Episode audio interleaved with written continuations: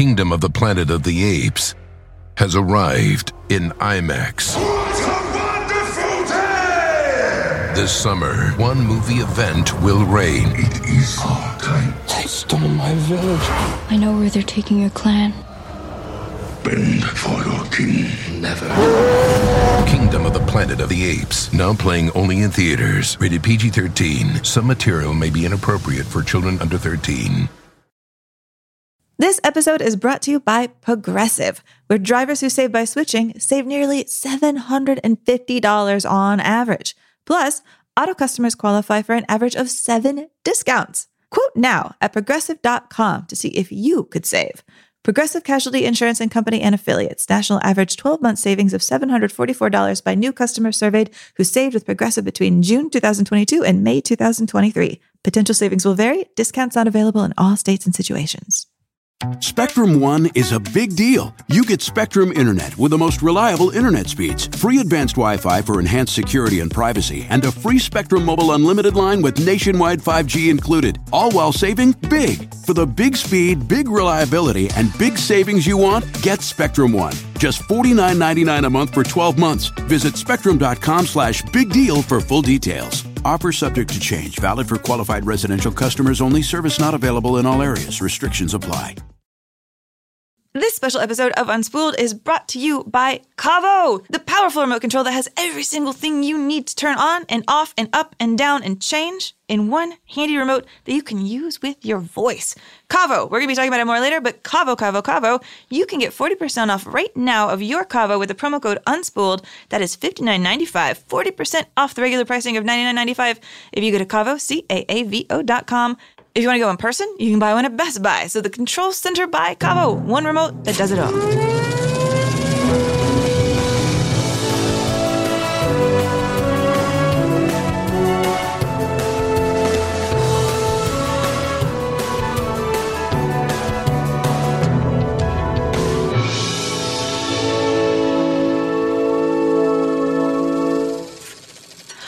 Wow. Hey, everybody. Welcome to Unspooled. That is just me because Paul is not here. He got called away for work last night, emergency shoot. But we have somebody just as cool as Paul. Hello, we have Griffin Newman right here coming in. Hello, everybody. He's an actor. He's on the tick. He hosts a podcast, Blank Check, and he's right there in a cute sweatshirt. I'm right here in a cute sweatshirt. This is a blank check sweatshirt. This is a, a merch. Radical. We need a radical sweatshirt like This is that. this is called the Radical Scrunt shirt. And is of course a radical depiction of the Scrunt, the monster from Lady in the Water. you you don't do anything halfway. Don't do anything halfway. My Scrunts are radical. Did the Scrunt win uh, an Oscar for like any sort of technical achievement? Best supporting actor. Yeah. Okay. Yeah, yeah. Very good. Lady in the Water, best supporting actor, Scrunt.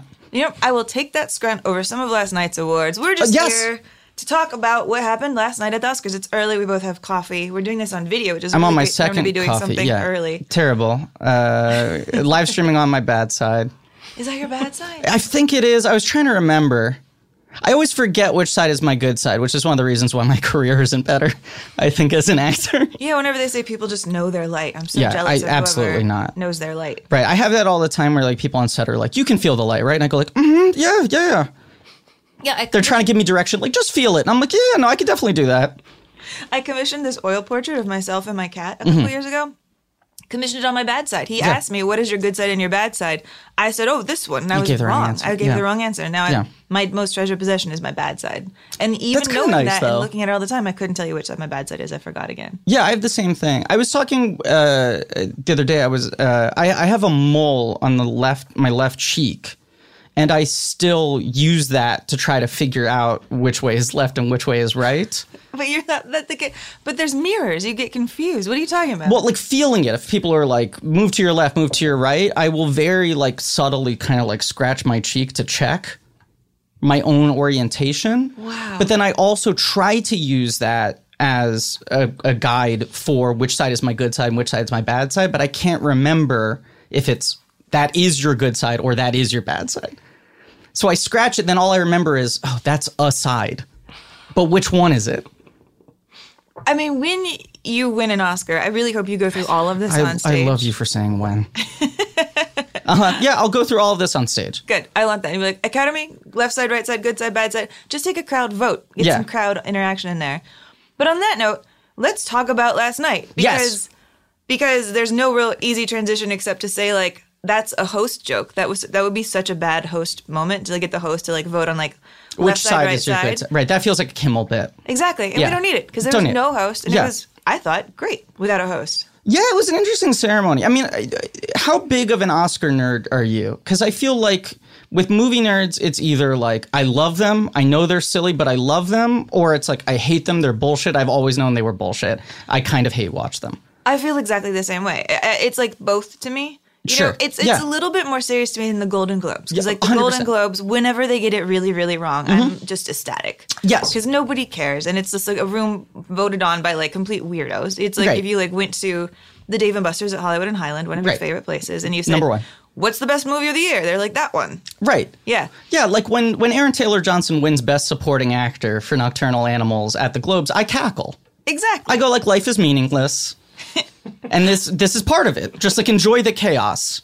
Exactly. Right. And I will admit, I cackled when Nick Vallelonga won a bunch of awards Mm-hmm. for Green Book at the Golden Globes. And honestly, I laughed just as hard last night when it won Best Picture. Look, it's not good, but it's a little funny. It's a little funny that he has two Oscars. I mean, you can play that game now of how many people Nick Vallelonga has more Oscars than. So many. Martin Scorsese, still only one Oscar. Nick Vallelonga, two in one night. Tell me who the most prominent Italian American filmmaker in U.S. history is, and it's Nick Vallelonga. well, what's astonishing? Coppola has three, I think, so maybe that doesn't work. But We were talking earlier, like on an earlier episode, about Nick Vallelonga's next project, That's Amore. Mm-hmm. we're all waiting for Nick Vallelonga's next project. I mean, you know about That's Amore. Oh, I know all about that. Yeah. That's more, yeah. I mean, the plot of That's Amore, sad sack pizza delivery man. I think he's probably older. I think he's maybe a Nick Vallelonga type. Mm-hmm. Uh, yeah. Falls in love with a woman named Patty Amore. And now the thing is, everybody's going to want to be in That's Amore because it is from the Right. Oscar winning screenplay writer, Nick Vallelonga. Uh, I got two things to say on that. Yeah. Uh, one, uh, I hope there was a running joke in the movie where they go, "Who's that?" and they go, "Ah, that's Amore." right? That has to be what the title is setting up. That's the alley oop that that movie is setting up. Her, that's Amore. Uh, second thing is, I kind of love. I mean, this is the the same sort of chaotic beauty of Nick Vallelonga winning two Oscars. That sounds like the kind of project that someone lines up after they've won a Kids' Choice Awards like he's just won two Oscars and he's unfazed from making his like sitcom pizza romance. You know? Like I like that he has no pretensions of like I'm finally going to make a film about like voting rights and voter suppression. That he's like, no, I'm going to make that's Amore. Eh? I'm Nick Vallelonga. What else would I make? Well, I'm genuinely hoping that this gives a boost to Nick Vallelonga's recording career. That's the big thing. you know, because like for people who don't know, Nick Vallelonga has a Christmas album, and I think we should play a little bit He's of kind of like the American Sugar Man, and Yeah. that maybe this is the time, decades later, that an Oscar win finally brings his his musical brilliance to the the forefront. Nick Vallelonga, let's hit it.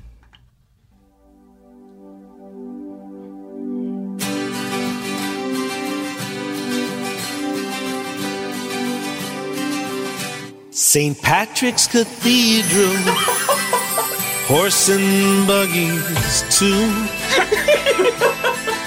Central Park, there's so much to do.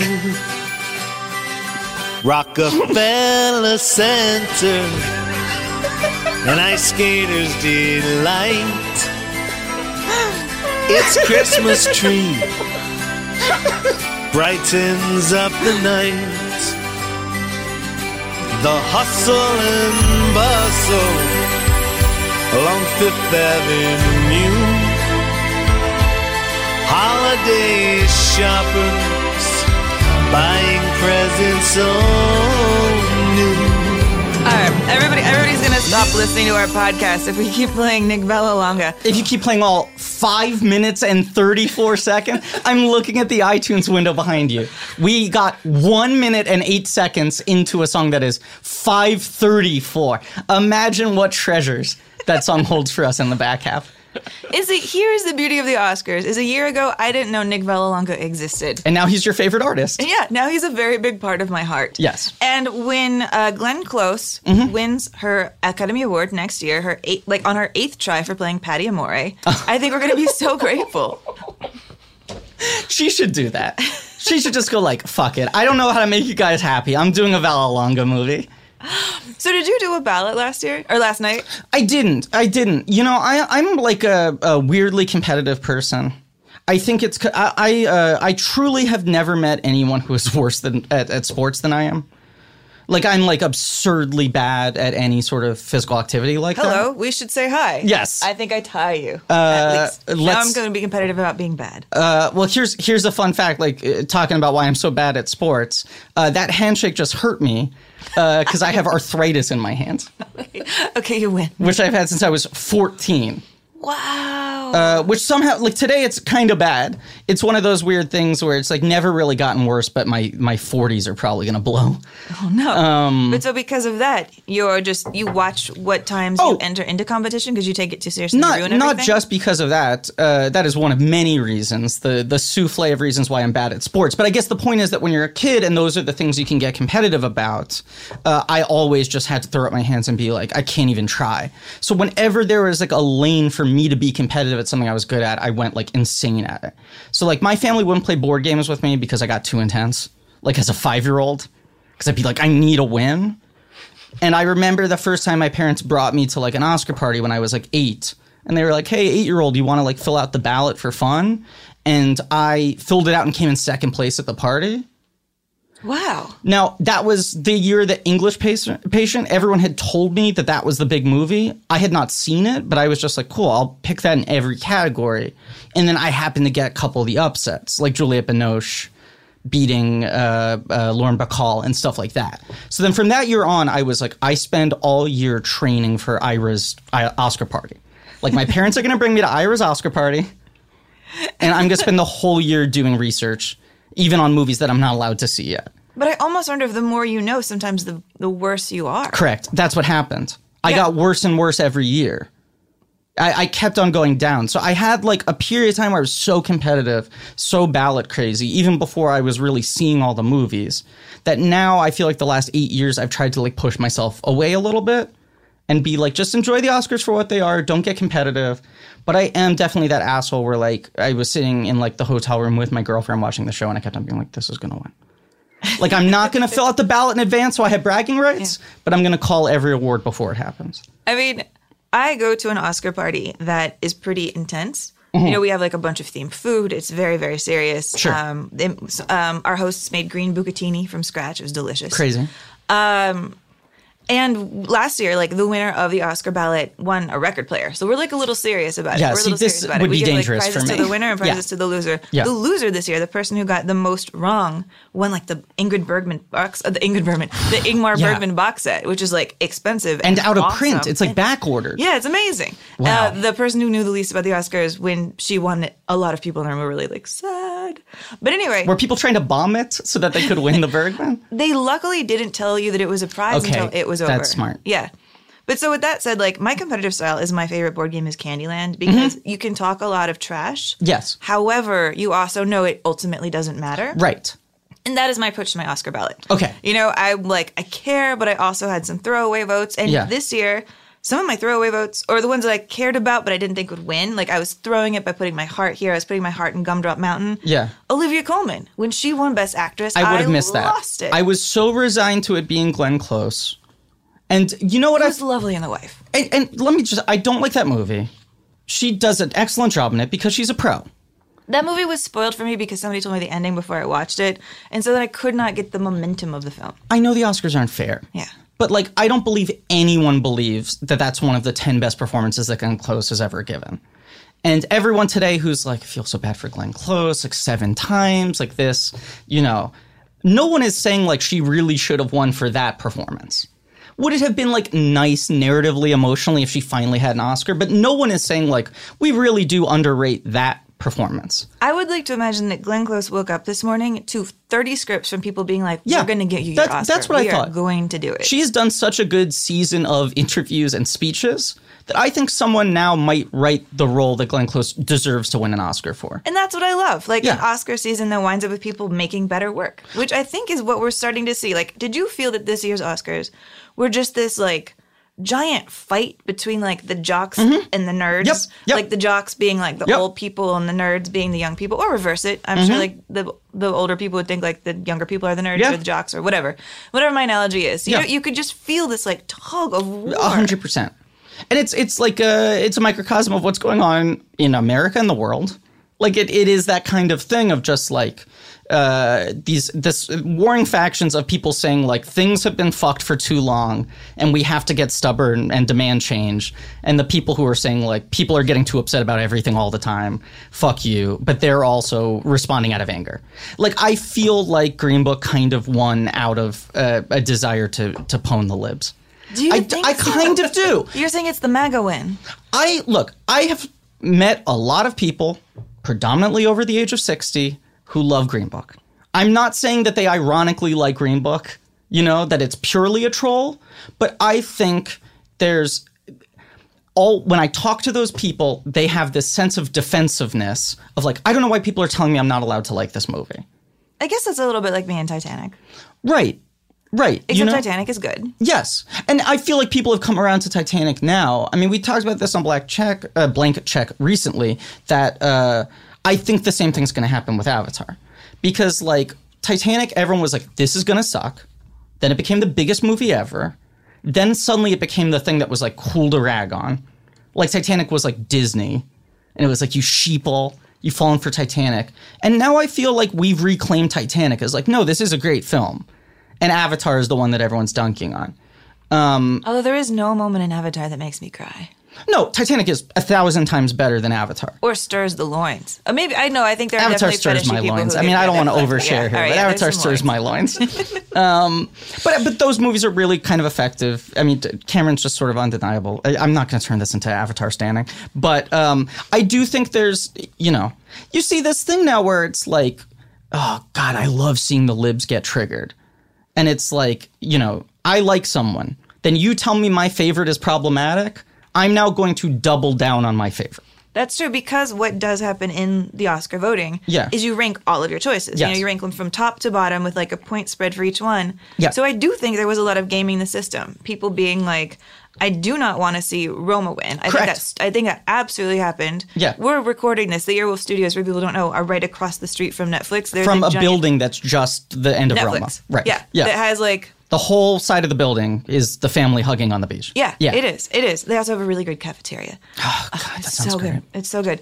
But that said, I think a lot of people voted it last Yeah. on purpose because they do not want Netflix to win because they think they can somehow stop whatever is happening from happening with streaming, which will not happen. It's this Yeah. is definitely going to happen. Hundred percent. But it's like when, you know, um, Carrie comes out of the grave and scares you one last time or tries to like, or Glenn Close at the end of Mm-hmm. Yeah. Fatal Attraction is like, I'm going to get you. That's the voters being like, Netflix, no, you Right. don't get Roma. Right. Like I feel like a lot of the people who love Green Book are like maybe it was my third favorite movie of the year. But I'm going to put it at number 1 because I don't want Netflix to win. And I want to push back against the people who tell me what I'm not allowed to like. I see I've seen a lot of that when they're like sort of like people reporting on what anonymous Oscar voters say at parties. They're like I'm done with this thing where the internet tells me I'm not allowed to like things. So I think there's like this sense of pushing through. Like, if this movie made me feel good, then eat my farts. Green Book for Best Picture. It's But- spoken like a true Oscar voter. But there is that thing. I mean, you talk about the preferential ballot where, uh, you know, it's all ranked, but also if a movie has gotten uh, less than like 10% of the number one votes, all those people who voted for that movie for number one, let's say, for example, that only 5% of the Academy membership put Bohemian Rhapsody in their one spot. Their number one vote is thrown out, and you go down to their number two This is how we need to be doing American elections. and their with number two the counts as their number the one. Oscars. Right. It is crazy. The Oscar system is more complicated than the American voting system, uh, and more nuanced. Uh, but so that means also, I think a lot of people do have Green Book as like that movie's fun. It's my two or three. Yeah, which is why I thought this year was actually one of my favorite years in in Oscar history, Mm-hmm. to be honest, because usually by say January, you know it's going to win. Or you know it's going to be this one or this one. Yeah. I felt like because of this voting system, because of how divided the voters were in the Mm-hmm. Academy, it could legitimately have been anything except Vice. I thought Vice was the only that. one that was not. I thought that was the only one that had zero sure. chance. Yeah, Exactly. Right. Which made it kind of a thrill. Like there was a moment when Black Panther started racking up a bunch of technicals. You're like, oh, this could happen. Yeah. I had really discounted the idea of a Black Panther win. Yeah. And then suddenly it was on the table. I mean, what? No film won more than four awards. Uh, I feel like Bohemian Rhapsody got the most awards of anything. Yeah, Bo Rap. No, no, Rap. no, no. Yeah, uh, we can't even joke about that. Um, I mean, How we- we- did you feel when Rami won? not great. Yeah. Not great. I mean, I just like I look. Uh, aside from what that film represents, uh, a movie that now they want to pretend wasn't directed by anybody. I like him a lot as an actor. I don't think it's a particularly interesting performance. Yeah, it's really interesting. I mean, there there is this strange sort of karma about everything happening. You know, I almost see like remember Jared Leto winning? Yeah. And then all of a sudden everybody hating Jared Leto. Yeah.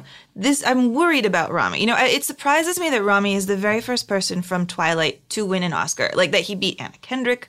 Yeah, Who was wonderful. That's interesting. Beat like yeah, Kristen Stewart. Stewart, Rob Pattinson, who's become so interesting in Yeah, recent years. that Rami kind of snuck in, and, and then I- even you I'm go to the supporting cast, like he wins before Michael Sheen, he wins before Dakota Fanning, Bryce Dallas Howard. right? And it kind of That's kind of crazy. I'm worried for him because like he Yeah. won the Oscar, and then what happened? He immediately fell off the stage, like literally fell off the stage. It's like a curse. There's like a Yeah. hex placed on him. And then he went Yeah. to the backyard. It's a monkey stage. paw He situation. sprayed all these like poor people with champagne Yeah. who were just working in rented tuxedos. Turns out They they're all allergic to champagne. They all went to anaphylactic shock. Yeah. Um, so the Rami backlash, um, it's gonna be bad. It's going to be hard. And I do like him a lot as an actor in general. Maybe just in my preference, I'm not crazy about that sort of biopic performance. I'm not super in love with the look how well this guy evoked this other guy kind of performances. The idea that the- clip they chose to show him was him literally lip-syncing. him lip syncing someone else. And look, like, uh, you know, Mar- Marion Cotillard lip syncs and La Vie en Rose, but I think that's a, a better performance. It's not like I'm discounting someone if they didn't do their own singing. Uh, but it was kind of telling that it was like, that's the clip you're going to show is him sitting at a piano not singing something. I know, out of all the clips. And I will say, you know, A, I didn't know he was dating his co star in that movie when the movie pretend no, well, that's yeah, a whole yeah, kind of words. yeah, yeah, that's all can of words. B, I went to the Cairo Film Festival this Mm-hmm. year, so I am now Facebook friends with a fair amount of like Egyptian film people. Sure. They were very happy. They were thrilled. This my one of my Yeah. friends made like 10 posts about it, how happy he was to have like an Arab actor win an Oscar. Yes. Um, then somebody like wrote something really snarky when I tried to translate it in like the Facebook translate, it made no sense. It Mm. was like it was like it is though we gave award to toilet, and I was just trying to be like, what are they saying? What's Yeah, happening? sure. What is the gossip in Egypt really about this Rami Oscar win? But I mean, the question I really have for you is. We're really in this moment where, like, it was very noticeable that he didn't thank Bryan Singer. Yeah. It was very noticeable that Mahershala Ali did not mention Nick Vallelonga. Yep. Mm-hmm. Stayed away from a lot of the problematic people in their own films. And Griffin, one of the things I always admired about you is like, you know, you were in the film A Rainy Day in New York. Yeah. That hasn't come out yet because of the fight with Woody Allen. May and never come Amazon, out. May never come out. Yeah. And you decided to give your salary to RAINN. And I, I Yeah. so you're definitely a person who thinks a lot about what can an a- actor do when you're stuck in the situation where the thing you have done is suddenly very bad. Uh, yeah. Yeah. If you were Rami, like, what do you do? I don't know. I don't know. I, I have uh, I have stayed up uh, at night thinking about that, and I will say like my my decision re RAINN was also a, a result of me staying up several nights in a row and like having like a panic attack, you know, because I do think.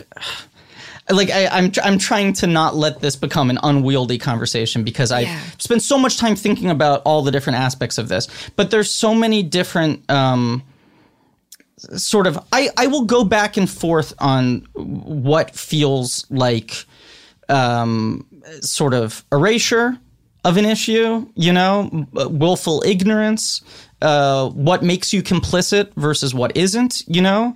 Like, uh, is there a difference between being the person who gave that person money to make a movie versus being someone who got paid by that person? Does it matter how large the role is? Does it matter what the optics are? Does it matter, you know, uh, if you're uh, pointedly avoiding a question? I mean, all these sorts of things Uh, I don't think they're clean answers.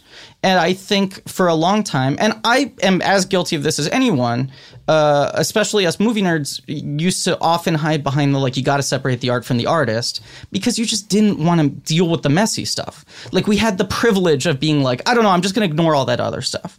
And the entire media landscape has changed, and the way things are reported has changed, uh, where you can't really bury stories anymore Yeah.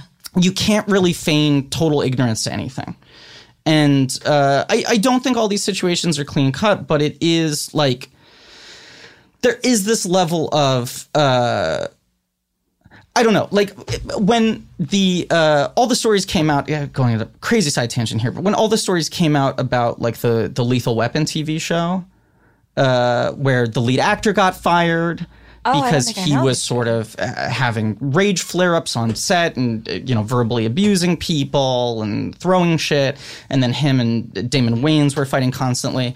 Uh, I don't I don't want to say anything libelous, but the, the stories exist out there, and the two of them were trashing each other in the press, and I just went like, geez, like I am so grateful that I am not like the twelfth lead on Lethal Weapon. Right. you know and that's not like a situation where anyone's necessarily doing anything illegal or criminal but like what a hostile work environment.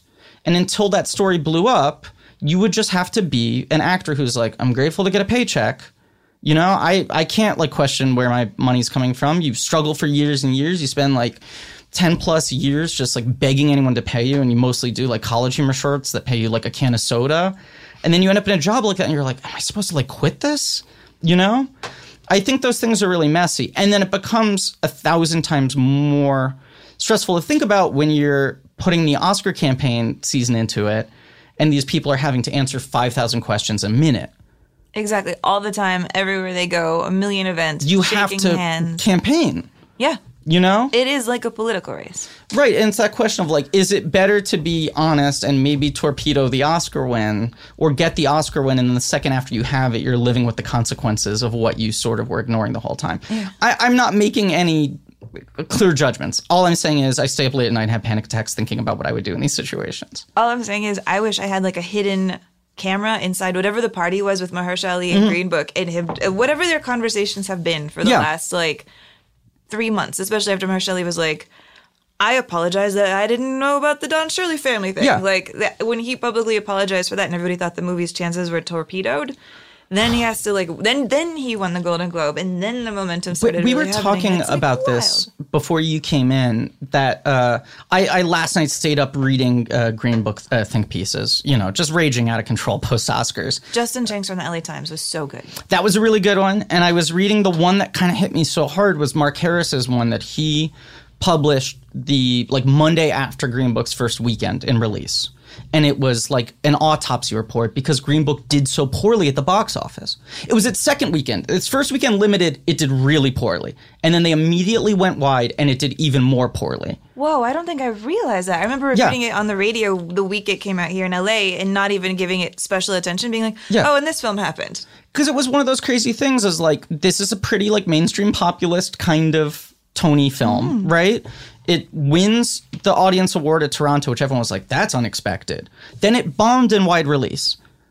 And it certainly wasn't going to become a critic's favorite. So at that point in time everyone was like i guess green book's done and Mark Harris wrote this piece that was like, is Green Book a movie that there just isn't an audience for anymore? Like, who is this movie made for? The audience that thinks it's chasing, I guess maybe they've been phased out of existence. And then that audience, like, very slowly, like, came and built around that movie. But I feel like you're at, like, at that point, oh, the movie's bombing. Mahershala is being asked about, like, you know, the sort of erasure of this guy's family. And he's like, yeah, I mean, what am I losing by saying, like, I apologize, the movie was kind of a mistake? And then suddenly he starts winning every single award under the sun. Like, Yeah. the only major precursor he lost was the one he wasn't nominated for, The Spirits. I mean, what is so weird, and we'll talk about the spirits in a second. Yeah. Is like as an LA film critic voter for Mm-hmm. like the LA Film Critic Awards and also a Nationals voter where we vote in like the National Film Critic Awards. A lot of the winners here and a lot of the nominees like literally never came up in any of the critics awards. Yeah. There was never even a debate about giving an award to Mahershala It wasn't mentioned. Sure. Never got brought up at Right. all. Um, also with uh, nobody mentioned the wife in any of my awards. Did not come up. Did not come up. I mean, this is kinda my Malek point didn't about- come yeah. up. Like Yeah. none of these Right. names came up except for Olivia Colman. That is Yes. the only one that won any sort of critic award. Yeah. Where I come from, which is kind of awesome terrible to see in awards that like was surprising. Yeah. But that said, we should talk about the spirits because I think the spirits did a lot of things right. Yeah. You know, wait, before we do, I just want to embarrass myself really, really fast and say, uh, on our Oscar ballots, I have Paul's here and mine. Paul beat me, uh, soundly. It's actually. a very impressive showing. Yeah, Paul got 18 right. Paul, uh, Yeah. he abstained from one. He abstained from short film live action. Otherwise, he kind of nailed it all the way across the board, even to getting original screenplay for Green Book, which I just thought that's like bold as hell. And I am, or uh, Yeah. uh, not original. Yeah. Whatever, adapted, whatever. No, original. No, it was Yes, original. It was yeah. original. That's right. Yeah. uh, yeah. It's. I mean, the movie is, of course, based on a true friendship, but they didn't count that as an adaptation. yeah. So Paul kicked ass. All hail Paul. Paul rules. Agreed. Hey, pop quiz hot shot. If you have wanted to see any of the movies we've talked about so far in this episode, and I said, hey, go get it on right now, how many remotes would it take you to turn on your TV, find that movie, put it on, hit play? You know what? Do you want to do it with only one remote? You can do that with the remote from Caavo, C A A V O. The Control Center by Caavo is one remote that does everything. We're talking, it works with your streamer, it works with your sound system, it does your cable, it does your satellite, it does your game console, it does everything with one handy little thing. Hold it in your hand. That's all you need. Throw away everything else. Who cares? You can just take your Caavo, talk to it, say, hey, Caavo, I really should see the favorite. Like they keep talking about the favorite. I really should see the favorite. Tell the Caavo you want to see the favorite, and the Caavo will take you right there. You can even say a TV show name, you can say an actor, you can even say a specific episode, maybe a Simpsons episode, and Caavo will pull up all of your options, even on YouTube. So sit back, relax, watch some stuff with your Caavo, and you know what? If you want your Caavo, get one right now. If you go to Caavo, that's C A A V O dot com, you can get 40% off your control center with the promo code UNSPOOLED. You know how to spell unspooled, right? I don't have to do that. 40% off. That means your Caavo goes from $99.95 to $59.95. $59.95 to make your whole life so much easier. Every day you pick up that Caavo, that's worth a quarter. In a year, oh, you'll be so happy you did it. So go to Control Center by Caavo, C-A-A-V-O dot com. Use the promo code unspooled, get it for cheap, or if you want, go to Best Buy. Be a social person. Control Center by Caavo, one remote that does it all. Okay, I want to talk about something that's a little bit near and dear to my heart, and that is my love of taking pictures on my phone, which sometimes feels like a thing I just do for me, for the moment, or sometimes it feels like a photo that I want to take because I want to save that memory forever. I don't ever forget that this happy thing happened, that I was here with this person, that I saw this beautiful rainbow. Ah, rainbows, you know, everybody loves a rainbow. Here's what you can do if you love to take pictures on your phone and you want a way of making them even more special. It is called Fracture. Fracture is the place you go to if you want all of your photos etched as art, glass, glass prints of the photos that you took on your phone made into actual things you can hang on your wall. You can appreciate that you can love that you can look at every day and say, I do remember that rainbow. I do remember that wonderful cheeseburger.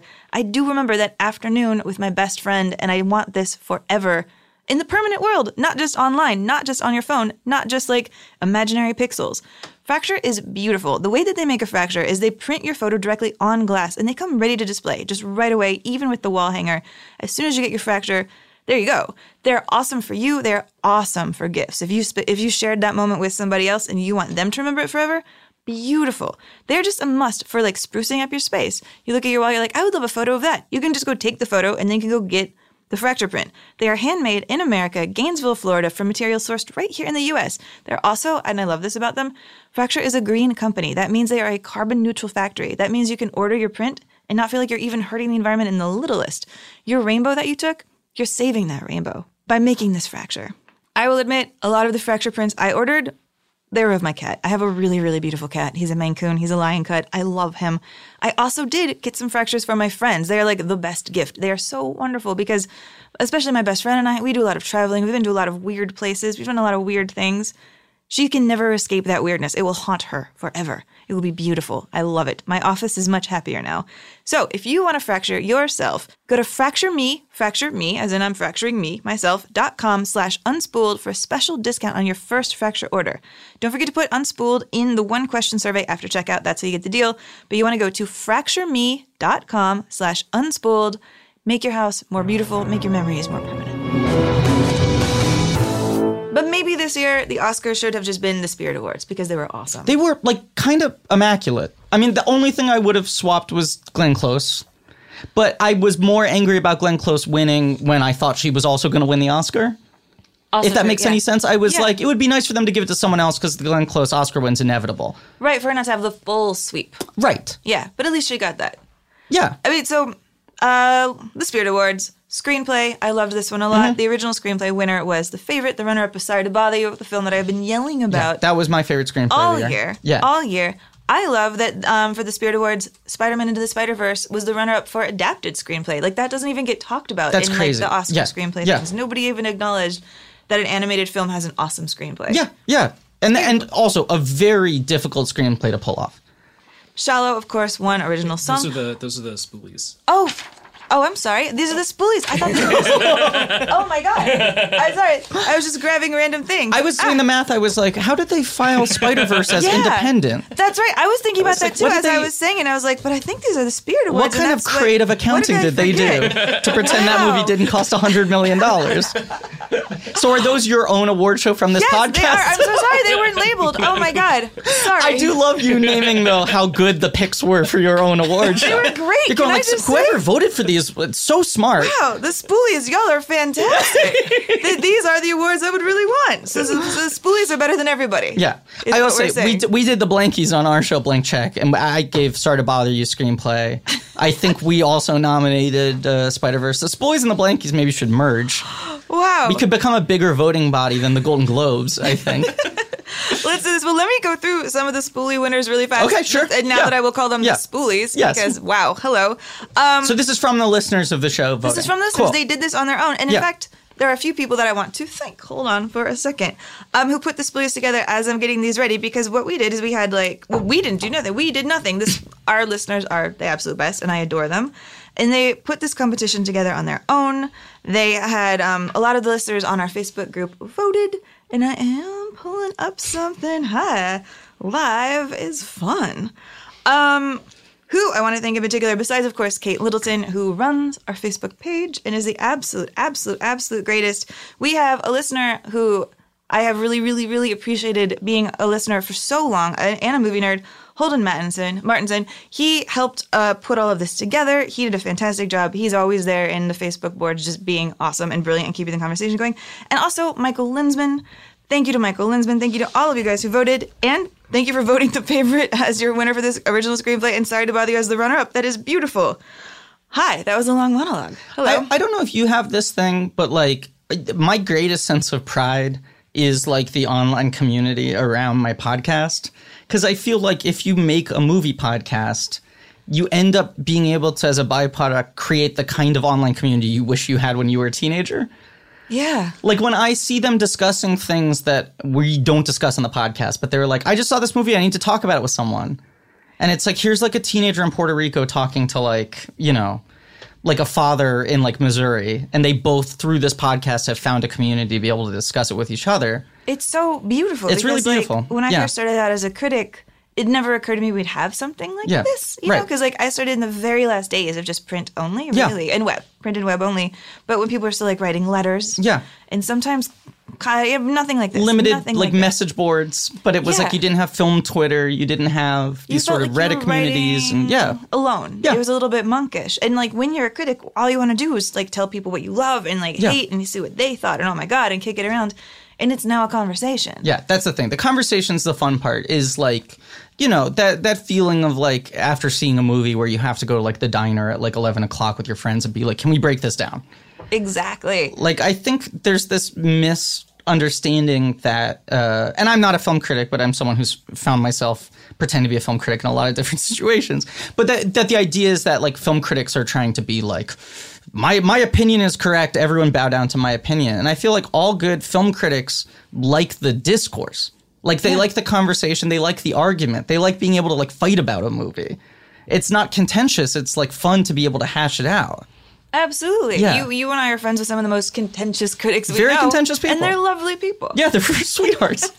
Shout out to David Ehrlich. How did you know I was thinking of David Oh, Ehrlich? I wonder who you were talking about. no, we were talking right before this about how David Ehrlich is like the sweetest guy in the world and has this reputation from people who read his reviews as like, oh, he must just be like yelling at everyone on the oh, street. But the reason why he gets so spirited about films is because he loves them so much.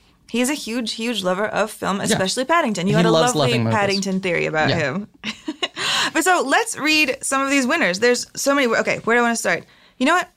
Where, well, let's see. Pick a category. What do you want to know about the spoolies? Uh, I guess we should build up to best picture. So you gave the both screenplays or just adapted? Uh, adapted went to Black Klansman, yeah. Okay. In uh, Spider-Man into the Spider-Verse. Um, the Spoolies gave an award for youth performer to Elsie Fisher from eighth grade, who Good wore call. the amazing Gucci suit. Really good suit. I've always wanted Yeah. like the Gucci suit from the '90s that Madonna used to wear. To like, it was like a red one with like a red Yes. velvet trim, and like Elsie was kind of rocking like a similar. Oh, it's beautiful. She's had a good season of looks. All of her red carpet looks have been really, really strong. yeah, she really. Yeah. It's really been the year of the lady suit. Yes. and she's been bringing it forth. Yes, way overdue for me. Yeah, I need Yeah. a lady suit. I don't. I don't know how to get one. They seem amazing. Um, they get the Spoolies also had a special award for voiceover performance, which I think is great. Which they gave to Ben Whishaw, Paddington Two. Great call. With a runner-up for Jake Johnson, Spider-Man Into the Spider-Verse. Another great call. also fantastic. Um, they gave sound editing the winner to A Quiet Place. Uh huh. Uh huh. Which is- Ironically. I will say, my best friend went on an internet date uh, many, many, many, many, many, many years ago uh, with a person who ghosted her, who was an Oscar-nominated sound mixer. He gets nominated every so often. Okay. And this is her lovely running joke: is screaming at the TV and always hoping he doesn't win. I will not name any names and say if he has one or not, but it gives me nothing but joy because that's what li- living in Los Angeles is. yes, sure. Yeah. Makeup and hairline, hairstyling. The winner went to the favorite with Vice as runner-up. Good call. Good call. The Yeah. Badger makeup.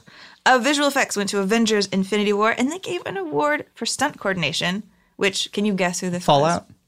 Very smart. Yeah. You're a wise man. You're a wise man. Mission Impossible Fallout. Um, for film editing, they made the winner Black Klansman, which I absolutely disagree with, but I will be fine Really? with it. I am at peace. Yes. Sure. Sure. Yeah. I mean, but look, it is a strongly edited movie. Like, even if you don't agree with the methodology or the execution of it, there is a more interesting approach to editing in that movie than, say, Bohemian Rhapsody. For example, I'm saying the moment that people make fun of in Bohemian Rhapsody, where people are like, "Hi, what are we happening? We're talking Yeah. around a table." I feel like that's sort of the scene of the start of half of all of the scenes in Black Klansman too. People sort of walk into a room and it's like, "Oh, you're in a room. I'm in a room. Here's a camera in the corner of the room. Here's a camera in your face. sure. What's happening?" Sure. But anyway, I digress.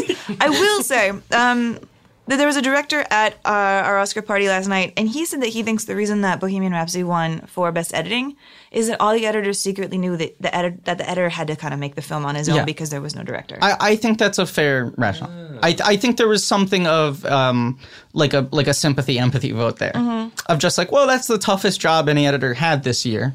right? Even if Right. He had to direct, edit together footage from two different directors, neither of whom it sounds like were uh, overseeing the edit. exactly. He had to make all the final decisions. Yeah, I mean, look, there's a, a logic there. I get it. I would not make that vote. Me neither. Me Yeah. neither. But I do understand. And pro- maybe you know it's a small world. Maybe they know him. Yeah, You get beers with him. sure, maybe. Maybe I don't know. Uh, everybody should get beers with everybody. That is how I feel. Uh, let's go to non-English feature. Okay. The winner was the same. It was Roma. The runner-up was Cold War. Mm-hmm. There, it's black and white's back, baby. Black and white, hardcore back. Yeah. Documentary feature. The winner was Won't You Be My Neighbor? Not even nominated. Very weird. Very weird. Talk about something that just was like such an out and out crowd pleaser. It's an odd omission. Yeah. And the runner-up was Minding the Gap. That's my favorite. Me too. Mm-hmm. I love that he brought his mom to the Oscars. I, I wish he had one. I wish he had one too. Honestly. Would have been nice. I like Free Solo a lot. I think it's an excellent film, but uh, Bing Liu rules. Yeah, Free Solo is smart when they bring the girlfriend in. Yes. I thought as soon as like they made it a story about her being like, I love this dude who's going to get himself killed someday. She is the lead character of that film, and uh, I felt really good when during their speech they kind of acknowledged that. I was so happy she was They on put stage. so much attention. A, I was like, good move bringing her on stage, and B, that they were like, this is the person who climbed the mountain. Right, because otherwise you get a movie sort of like their last movie together. Did you see that one? I forgot what No. it's called.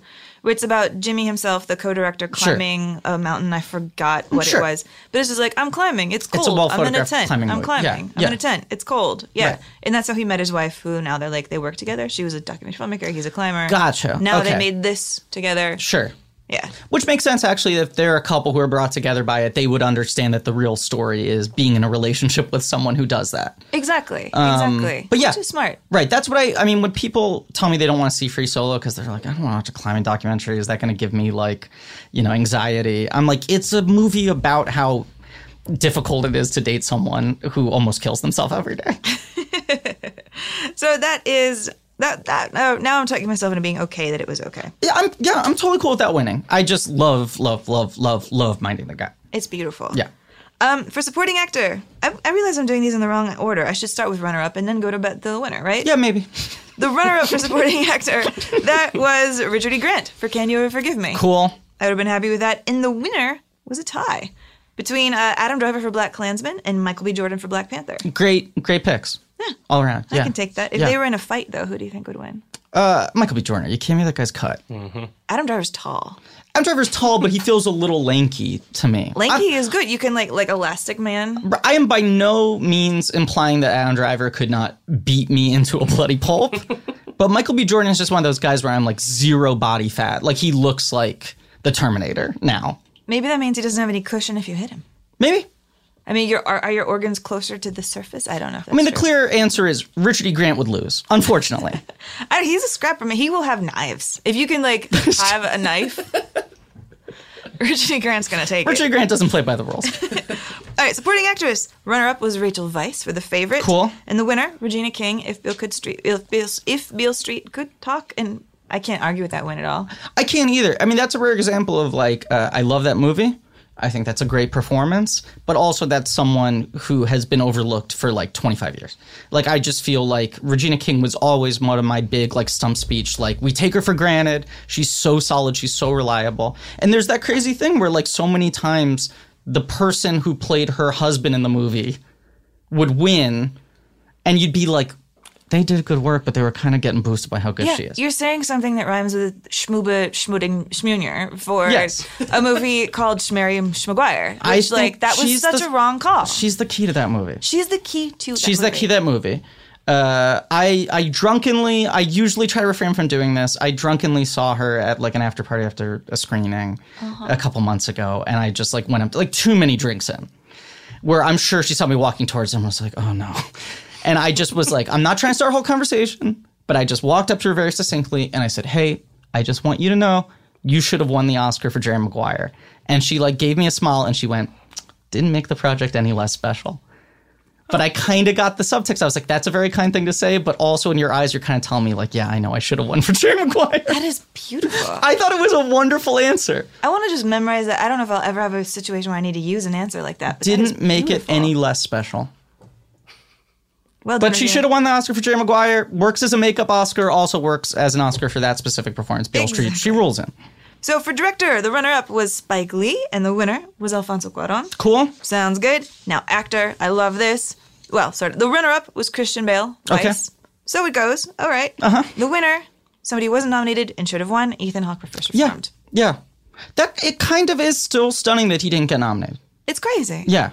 I, that is Ethan Hawke has been one of my favorite actors Mm-hmm. for a very long time. I mean, when I was a kid, it was just because he was cute. Mm-hmm. When I became, you know, a mature, sensible woman, it's because I think that Ethan Hawke is one of the unsung heroes in really figuring out where film is going. Yeah. Ethan Hawke does he does his blockbusters here and there. He fights a vampire But or he was like, like, whatever. the first sort of big guy to do a Blumhouse movie. He was one of the first big guys to do a Blumhouse movie because like he and Jason Blum were like old school friends. They were Yeah. theater buddies. They've known each other forever. They're basically BFFs. But he knew he was one of the first people to be like, I'll do this movie. Mm-hmm. I won't make a big salary on it. It will be a big hit and it will be great for me. It will be great for them. It will be great for everybody. Yeah, I mean, it, it's the crazy stat that like I I think uh, The Purge is the most money that Ethan Hawke has ever made on a movie, and he worked for scale. Exactly. He like But slept on couches. That was the thing. Like, right, he's worked for scale. He made like you know five thousand dollars shooting that film, but he got a percentage of the box office gross, and he ended up making more than he's ever been paid outright for any movie. Exactly. He is smarter than ever. I think he is the smartest guy working right now. And also Yeah. because he can do performances like this. There's a very tricky thing uh, I feel like in the film industry, especially if someone gets to that level where they've been like uh, deemed a movie star, and people are paying attention to your track record, where people don't want to take risks like that. Like they go like, even if the upshot is if this movie does well, I'll make a lot of money.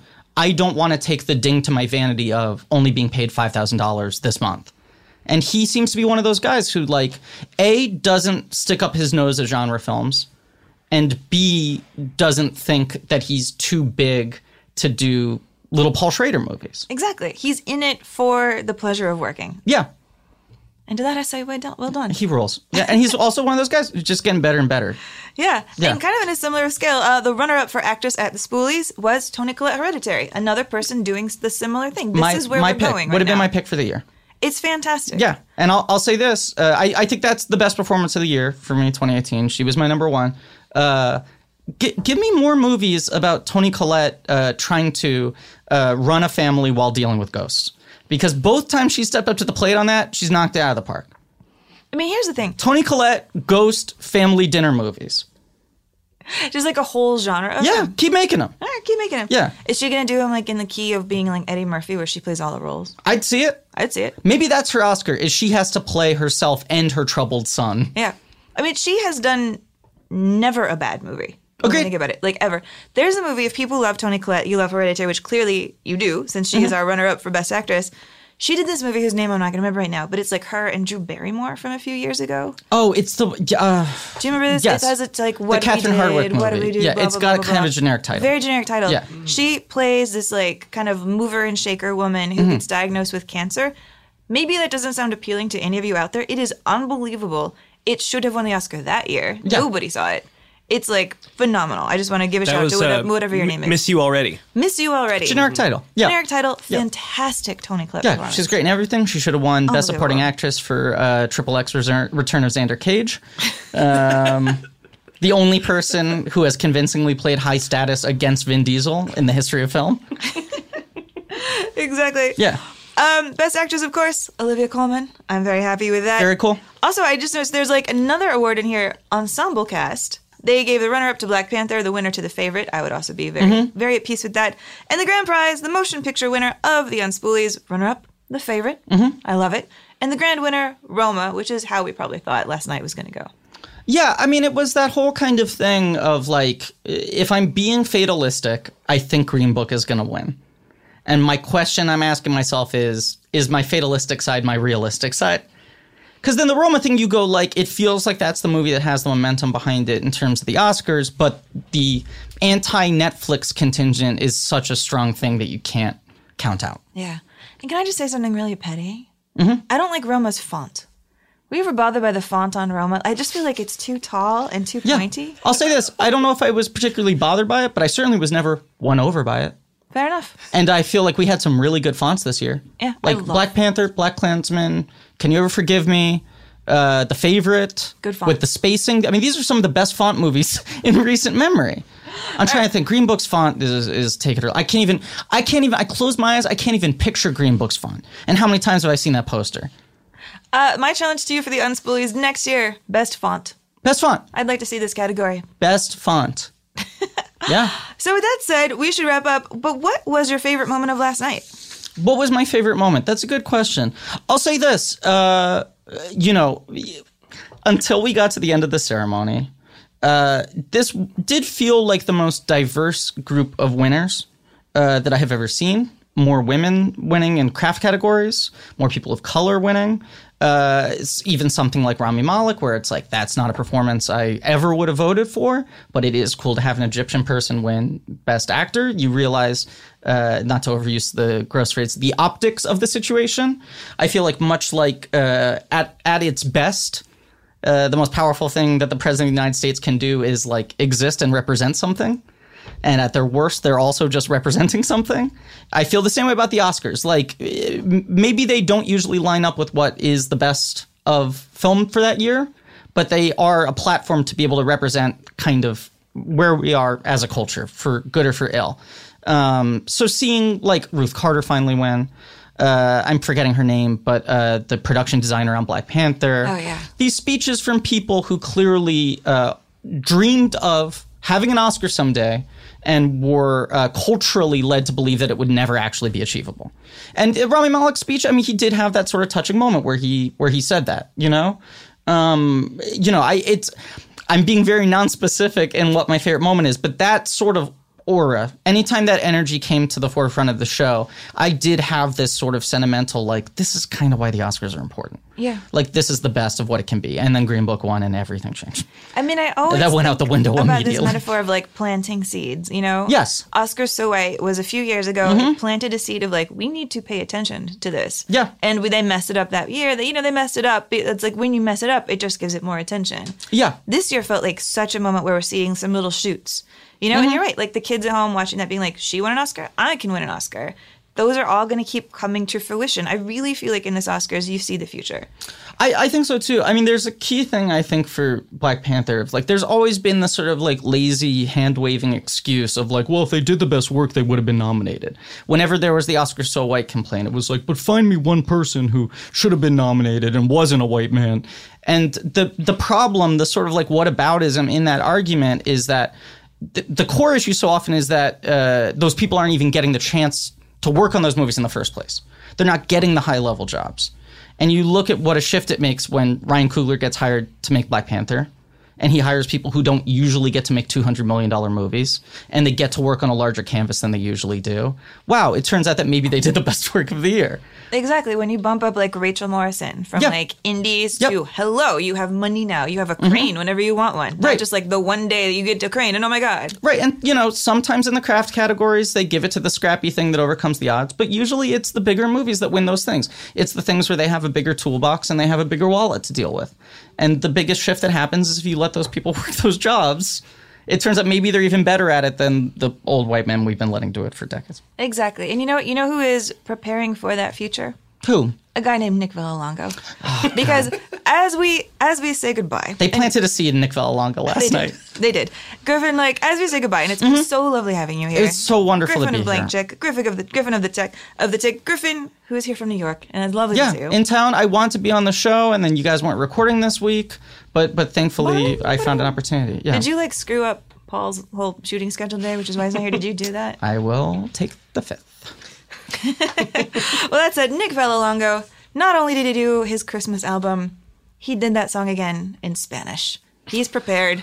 Let's hear it as we go out. Oh, and this oh, one's even longer. Five minutes forty-two seconds. you need that extra space. wow. Bye, guys. Thank you for listening to Unspooled Special Oscar broadcast.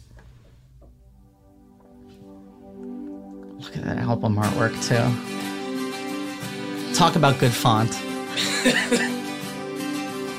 St. Patrick's Cathedral, No, wait for caballos y caretas, el Parque Central. Hay tanto que hacer. Rockefeller Center, como patinar. El árbol de Navidad da luz en la noche. La gente en apuros por la quinta avenida. Todos de compras, regalos para todos. New York City Christmas. New York City Christmas. Radio City. Music on. El gran espectáculo. A gozar y gozar. Comidas navideñas. Hey, this is Arnie Niekamp from the Improv Fantasy Podcast Hello from the Magic Tavern. I fell through a dimensional portal behind a Burger King in Chicago into the magical land of Foon, and I started a podcast. Season 3 has just begun with a brand new adventure to defeat the Dark Lord. If you're a new listener or you've fallen behind, Season 3 is a great jumping on point, and we've got great guests like Justin McElroy, I sound like a fancy college professor. Eight nuts. Rachel Bloom, You want to see my collection of men corpses and one woman? Felicia Day and Colton Dunn, You've seen me have intercourse with a variety of species. It's a bummer. Andy Daly, You have the members of Genesis listed, but Phil Collins is crossed out and then circled and crossed out again. Uh, yes, I have killed Phil Collins twice. Thomas Middleditch, Jesus! I mean, Jesus! Ruler of the Eighth Circle! and that's just the beginning. Season 3 of Hello from the Magic Tavern is out now. Listen in Stitcher, Apple Podcasts, or wherever you get your podcasts.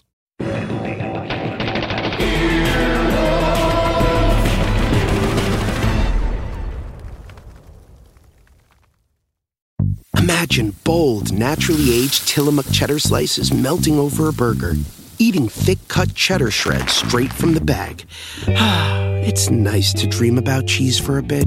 Tillamook cheddar, extraordinary dairy. Reese's peanut butter cups are the greatest, but let me play devil's advocate here. Let's see. So, no, that's a good thing. Uh, that's definitely not a problem. Uh, Reese's, you did it. You stumped this charming devil.